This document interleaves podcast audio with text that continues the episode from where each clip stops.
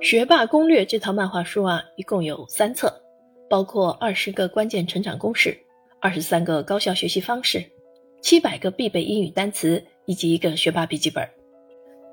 这套书呢，很受读小学高年段女儿的喜爱。好的漫画书给我们带来的不仅仅是幽默，还能润泽孩子的心灵。首先，它是一套图文并茂的漫画式书籍。苏霍姆林斯基说过。道德教育不是孤立进行的教育，它蕴藏于各种教育活动之中。书中部署各式人物，通过人物之间富有寓意的名字以及他们的搞笑故事，把大道理化成日常的小事，让孩子哈哈大笑之后喜欢上阅读。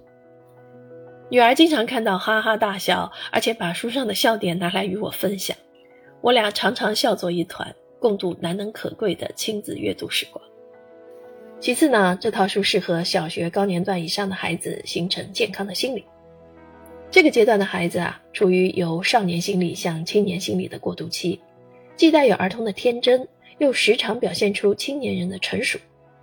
随着儿童的抽象逻辑思维的逐渐发展和辩证思维的初步发展，他们的自我意识更加深刻，他们开始摆脱说什么听什么的思维模式，逐渐形成独立判断与自主评价的意识。这个时段的孩子呢，需要正确的意识引领。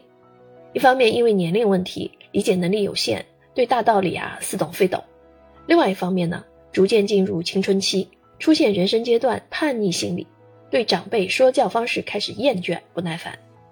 家长往往无从入手，不知道如何帮助孩子建立正确的人生价值观，告诉他们什么样的心理品质是健康的。而这本书呢，就是解决以上困扰的好方式之一。方法决定学习效率，成为学霸必须要知道的二十三个高效学习方法。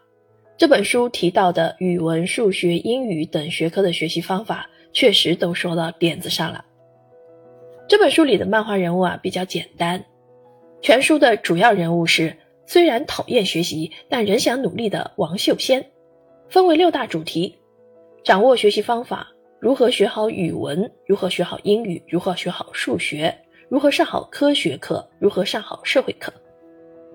翻开书面的第一页，是一份二十题的学习方法和学习态度自评表。做完自评后呢，相应会有三个不同的建议。得分特别低的一项，建议你赶紧阅读此书，用正确的态度对待学习。孩子进入第一章阅读，通过漫画人物的疑问，逐步了解为什么要学习。坐在书桌旁的时间与成绩提高的速度成正比吗？如何制定学习计划？优等生就一定智商高吗？之后每一个章节的阅读啊，都是通过漫画人物王秀仙的疑惑带入故事情节。每个疑惑都会在故事结束后专门设一个秘籍，正面告诉孩子应该怎么去做。